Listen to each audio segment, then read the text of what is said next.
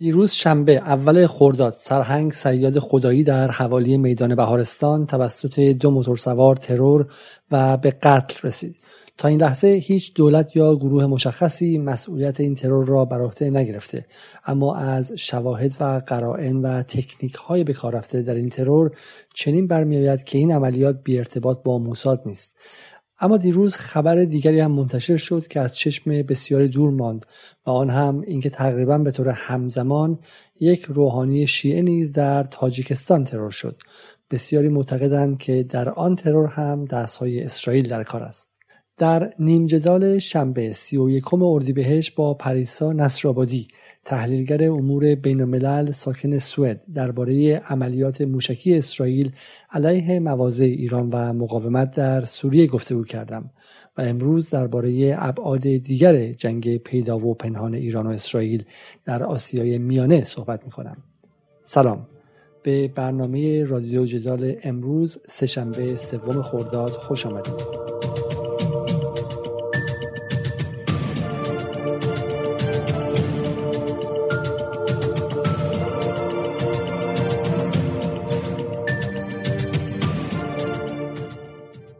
پریسا آیا فکر می‌کنید بین حملات اسرائیل در شب جمعه به پایگاه های مقاومت در سوریه و این دو ترور در تهران و تاجیکستان ارتباطی وجود داره؟ فکر می‌کنم حتما یه ارتباطی وجود داره بین حملاتی که اسرائیل به خاک دمشق ترتیب داده و همینطور دو عملیات تروریستی و پیش دستانه که در تهران و در تاجیکستان رخ داده. واقعیت قضیه اینه که اسرائیل می‌خواد از طریق این عملیات ها و این بسته عملیاتی میشه, میشه گفت.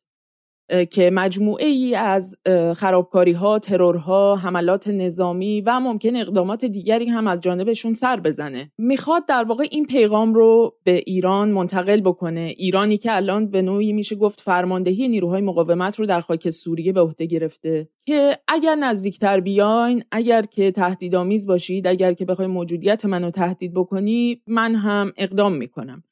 خب به هر حال اسرائیل هم در طی سالهای گذشته بیکار نبوده. از طریق پیمان ابراهیم و رابطه‌ای که با کشورهای حاشیه خلیج فارس گرفته از سمت جنوب ایران سعی کرده ایران رو در منگنه قرار بده. از سمت مرزهای غربی و شمال غرب از رابطه‌ای که با ترکیه و آذربایجان داشته خودش به نوعی رویکرد تهدیدآمیز در قبال ایران بوده و به هر حال تلاشهایی که در آسیای میانه هم در سالهای گذشته داشته و به هر حال بهش حتما خواهیم پرداخت. یه کلمه پیشگیرانه رو تو بهش اشاره کردی. می‌تونی توضیح بدی که چرا معتقدی این ترورها و همینطور هم حمله به دمشق و نزدیکی حرم حضرت زینب عملیات پیشگیرانه یا همون پریمتیو بوده؟ اسرائیل کاملا آگاهه که این امنیتی که داره بسیار شکننده است. یعنی پیشاپیش می‌دونه که نیروهای مقاومت دور تا دورش هستند و این پادگانی که درست کرده طی این هفتاد سال گذشته به حال تحت تهدید نیروهای مقاومت هست. از طرف دیگه به حال یکی از سپرهای امنیتی که در طی سالهای گذشته تونسته بوده این توازن رو تو منطقه برقرار بکنه یعنی روسیه رو در حال حاضر نداره. و الان دیگه داره سعی می‌کنه واقع حالا چه از طریق حملاتی که در خاک سوریه انجام میده و چه اقدام به تروری که صورت داده در خاک ایران اولا ایران رو سعی بکنه پس بزنه که بهش بگه که جلو نیا و الا من هم جلوتر. و همینطور ممکنه از فرصت هایی هم که دست میده بتونی یه سری استفاده های دیگری هم بکنه. بنابراین به خصوص با توجه به شرایط ملتهب منطقه و با توجه به اینکه هم وضعیت اقتصادی ایران در به نوعی میشه گفت وضعیت اقتصادی ناگواریه. از طرف دیگه شرایط بحران غذا و مسئله که به شکل جهانی ممکنه دامنگیر باشه به عنوان یک تهدیدیه که می‌تونه از لحاظ روانی امنیت مردم ایران رو به نوعی نشانه بگیره. بنابراین این می‌تونه یک بسته عملیاتی از سمت اسرائیل تلقی بشه به این معنی که ترکیبی از عملیات نظامی ترور خرابکاری و همینطور یه عملیات روانی که به نوعی اذهان عمومی رو هم نشانه گرفته باشه تلقی کنیم. خب بذار بپردازیم بحث ترور تاجیکستان که در ایران کمتر مورد توجه قرار گرفته. اما قبل از اون بذار اصلا بپرسم که آیا واقعا ایران و اسرائیل با هم در آسیای میانه و قفقاز تقابل و تعارض منافعی داشتن؟ اصلا اسرائیل در آسیای میانه چی کار داشته که ایران حالا بخواد اون رو مهارش کنه؟ همجور که گفتم پروژه اسرائیل علیه ایران یه پروژه چند لایه و چند وجهیه یکی از وجوه اون هم نفوذ اسرائیل به حوزه آسیای میانه و جنوب قفقاز بوده از سالهای گذشته. به این ترتیب اسرائیل سعی کرده از یک طرف مثلا با همسایگان ایران یعنی ترکیه و آذربایجان یک مثلثی رو ایجاد بکنه که به نوعی امنیت ایران رو مورد تهدید قرار بدن. از طرف دیگه سعی کرده که در آسیای میانه که به نوعی میشه گفت اون جمهوری هایی بودن که سابقا به اتحاد جماهیر شوروی تعلق داشتن و اونجا به گونه میشه گفت که حوزه امنیتی و خارج نزدیک روسیه به حساب میاد.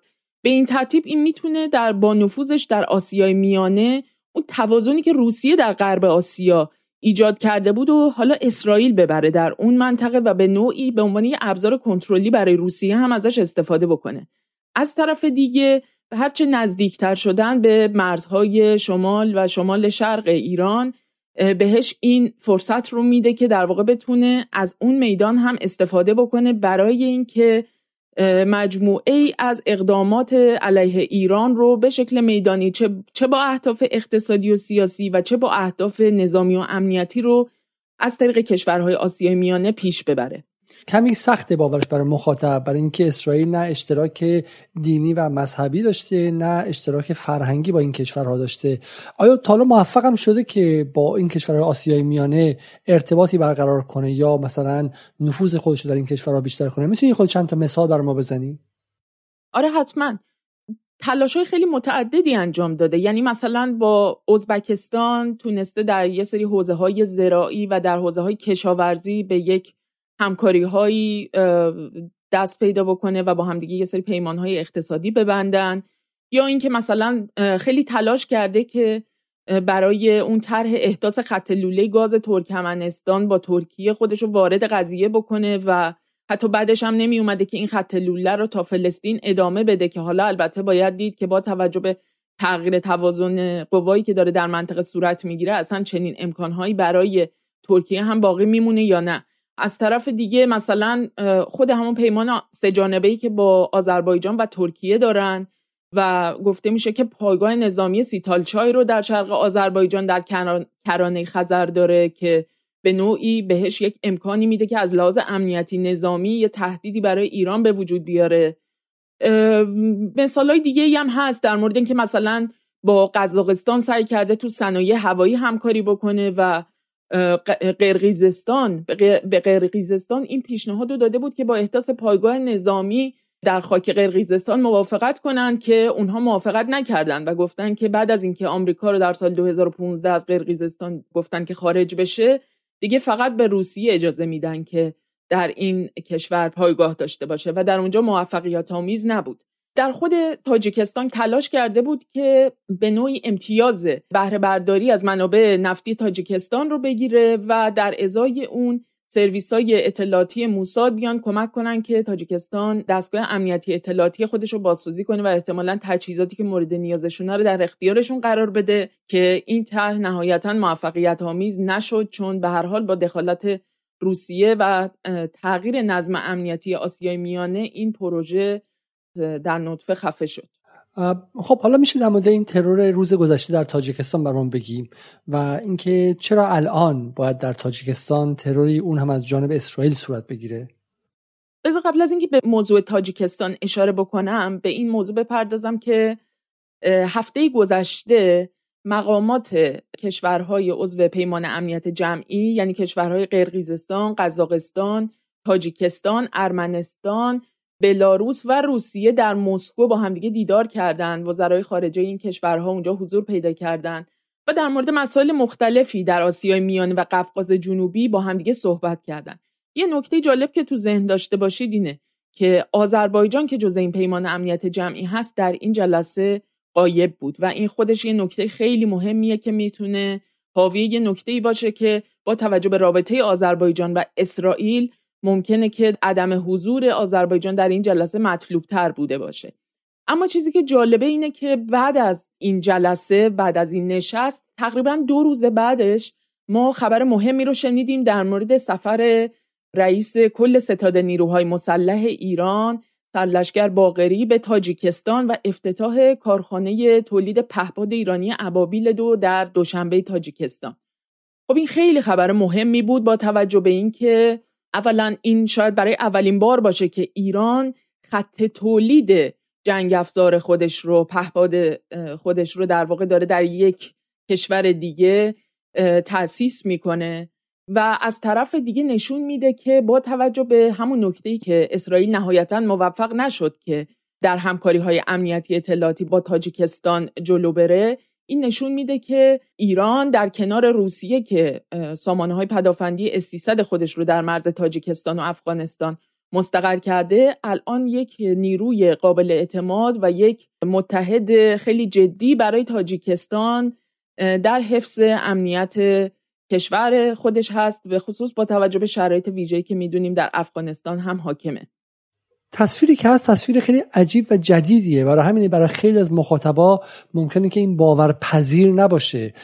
روسیه و اسرائیلی که تا دو ماه پیش به ما می‌گفتن که متحد استراتژیک و به عبارتی خواهرخوانده و برادرخوانده همدیگه هستن اصلا فاصله می‌گیرن. روسیه ای که استیصدش رو به این راحتی در اختیار کسی قرار نمیده و اگر هم جایی می‌ذاره بر خودش بالا سرش باشه استیصدها رو در در سوریه باقی می‌ذاره تا محور مقاومت ازش استفاده کنه. علیه هواپیمای اسرائیلی. بعد ها رو به تاجیکستان میده. ایران تاجیکستانی که این سالها سر مسائل سیاسی با همدیگه رابطهشون شکراب شده بود اونقدر به هم نزدیک میشن که ایران کارخانه پهپادسازی در تاجیکستان احداث می‌کنه که نشان دهنده سطح بسیار عمیقی از اعتماد دو طرف است. چه اتفاقی داره میفته آیا نظم منطقه داره عوض میشه پریسا؟ به نظر میاد که واقعا این اتفاق داره میفته و این چرخشی که در نظم جهانی داره رخ میده به خصوص در منطقه ما در غرب آسیا که همیشه یک قانون ملتهبی از تحولات بوده هم داره با شدت بیشتری خودش رو نشون میده و حالا داره خیلی از وقایعی که ما در سالهای گذشته در موردشون اخباری رو میشنیدیم یا پدید با پدیده های مواجه می‌شدیم روابط و مناسباتی رو می‌دیدیم که خیلی به نظرمون پیوندی بینشون برقرار نمی‌شد. حالا داریم در واقع اون رشته هایی که داره اون وقایع رو در گذشته به همدیگه متصل می‌کنه الان داره برای ما مرئی میشه و ما داریم اونا رو می‌بینیم. و این خیلی اتفاق جالبیه. از این نظر فکر می‌کنم این مجموعه اتفاقات ناخوشایندی که رخ میده چه در شکل حملات نظامی چه در شکل این ترورهایی که شاهدش بودیم یا سابوتاژ ها و خرابکاری ها و حملات سایبری انواع و اقسام وقایعی که به هر رو ممکنه نگران کننده و ناراحت کننده باشن برای ما. نباید بیش از اندازه وزن بهشون بدیم و نباید اینها رو به شکل تک تک مبنای تحلیل وضعیت قرار بدیم. به خاطر اینکه واقعیت اینه که تحولات در یک بازه زمانی بلند مدتتری رخ میدن پیوندهاشون با همدیگه در یک زمان طولانی تری مشخص میشه. و اونجوری که ضرب المثلی در موردش هست درخت ها نباید مانع از این بشن که ما جنگل رو نبینیم. یعنی تک تک این وقایع مثل درخت هایی نباشن که جلوی چشم ما رو بگیرن که ما نتونیم اون تصویر اون قاب بزرگتر تحولات رو ببینیم. به عبارتی به نظر میاد که مخاطب عادی تحت فشار جنگ رسانه‌ای و روانی اسرائیل و متحدان انگلیسی و آمریکاییش داره بازی شطرنج پیچیده منطقه رو با حیاهوی دیدن فوتبال مثلا به شکلی دنبال می‌کنه و توقع داره که در هر ثانیه ای یک توپی داده بشه و گلی زده بشه در حالی که ما باید انتظار قوانین دیگه و جنس دیگه از بحث زمان رو داشته باشیم اینجا. چیزی که شاید چندین سال طول بکشه تا اینکه یک نظم سیاسی منطقه‌ای پوست اندازی کنه و نظم دیگری به وجود بیاد. اما حالا بذار برگردیم بالاخره به بحث تاجیکستان و اگه میشه کمی بیشتر در مورد این ترور خاص دیروز توضیح بده. بهمون بگو که چه کسی ترور شده چه اهمیتی داشته این شخص چرا این رو انتخاب کردن برای ترور شدن و چه شواهدی داریم که این ترور توسط اسرائیل صورت گرفته؟ همزمان با خبر ترور فرمانده سیاد خدایی این خبر اومد که یکی از رهبران شیعه تاجیکستان به نام محمد باقروف هم در منطقه بدخشان تاجیکستان ترور شده. خب این منطقه منطقه خاصیه. از یه طرف از جنوب با افغانستان همسایه است و همین این خودش نشون میده که اینجا می‌تونه کانون یک سری التهاباتی باشه.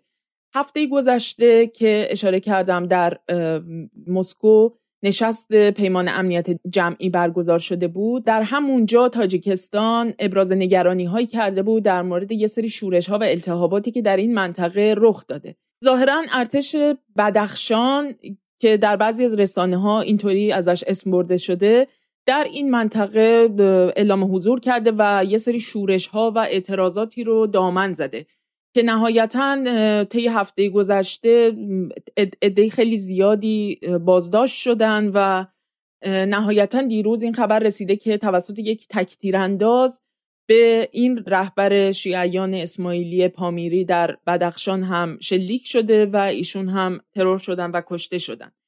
این می‌تونه از این نظر اهمیت داشته باشه که در منابع خبری محدودی که در مورد این قضیه صحبت کردن گفته شده که این ارتش بدخشان به نوعی داره از سمت رژیم اسرائیل و ترکیه و آذربایجان تقویت میشه و یک گزارش های اطلاعاتی خیلی محدودی هست که در راستای ایجاد یک سری التهابات و به هم زدن وضعیت امنیتی اون محدوده در افغانستان و تاجیکستان و به طور کلی در اون محدوده آسیای میانه این ارتش داره فعالیت می‌کنه و به اختلافاتی که بین این رهبر شیعیان اسماعیلی پامیری با کسی که به عنوان امام شیعیان اسماعیلی ازش صحبت میشه یعنی کریم آقاخان که رابطه خیلی خوبی با دولت های غربی و اسرائیل داره هم اشاره هایی شده. ولی کن ظاهرا مهمترین نکته که در مورد این قضایا وجود داره اینه که در ادامه این شورشی که رخ داده در منطقه بدخشان این ترور اتفاق افتاده و با توجه به ربطی که بین ارتش بدخشان یا حالا ازش به عنوان یه سری سازمان های مجموعه سازمان های جنایتکاری که حالا دارن اقدامات تروریستی انجام میدن هم صحبت شده. گویا اینها به حال ارتباطاتی با اسرائیل و ترکیه و آذربایجان هم دارن. در حال حاضر اسرائیل و تاجیکستان روابط دیپلماتیکشون در چه حدیه؟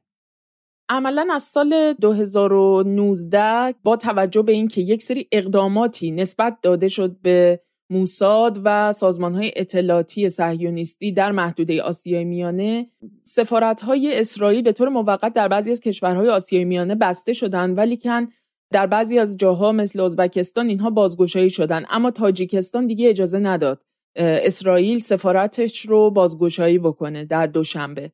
بنابراین رابطه دیپلماتیک اسرائیل و تاجیکستان رو میشه بگیم که الان قطع شده. تو مرتب روی نظم جدید منطقه‌ای چه در غرب آسیا و چه در آسیای میانه صحبت می‌کنی که میگی منبعث از تغییر کلان نظم جهانی در هم منطقه هم داره به شکلی تعاملات و توازن ها عوض میشه. در یک سر این قضیه رابطه ایران و اسرائیل رو داریم و در سر دیگه روسیه و تغییر روابطی که با کشور منطقه داره به وجود میاره. بسیار خب آیا در این تغییر نظم منطقه در آسیای میانه چین هم نقشی داره یا اینکه نه فقط ایران و روسیه بازیگر اصلی هستن؟ چین حتما نقش مهمی داره. یعنی ما باید در تحلیل هامون حتما این مثلث چین، روسیه، ایران و مجموع هماهنگی ها و تغییراتی که توی نظم امنیتی سیاسی اقتصادی منطقه دارن به وجود میارن در کنار همدیگه باید این رو همیشه در نظر بگیریم. به خصوص الان که بحث تاجیکستان مطرحه باید به این نکته اشاره بکنیم که پروژه کمربند و راه چین یکی از پروژه های کاملا استراتژیک برای تمام این کشورهاست و در واقع اینها رو به همدیگه پیوند میده. تاجیکستان و ایران از مسیر این راه ابریشم جدید به همدیگه پیوند می‌خورند و پروژه های اقتصادی متعددی تعریف شده در روابط دو جانبه ایران و تاجیکستان که کاملا زیل همین پروژه کمربند و راه یا جاده ابریشم جدید تعریف شده و سطح روابط متقابل این دو کشور رو بسیار ارتقا میده و پیوندشون رو مستحکمتر می‌کنه به نظرم. بنابراین چین هم خیلی نقش مهمی داره در ایجاد این نظم نوین امنیتی در آسیای میانه به خصوص که خود تاجیکستان از سمت شرق با ایالت سینکیانگ چین همسایه است که دقیقا همون منطقه‌ایه که اویغورهای چینی در اون زندگی می‌کنن و به هر حال اونجا هم یکی از کانونهایی که می‌تونه التهاباتی رو از لحاظ امنیتی به وجود بیاره. ولی با توجه به اینکه روی کرده چین اساسا در چه منطقه غرب آسیا چه آسیای میانه و چه در نقاط دیگه اساسا مبنی بر این هستش که یک ثبات و قراری به وجود بیاره.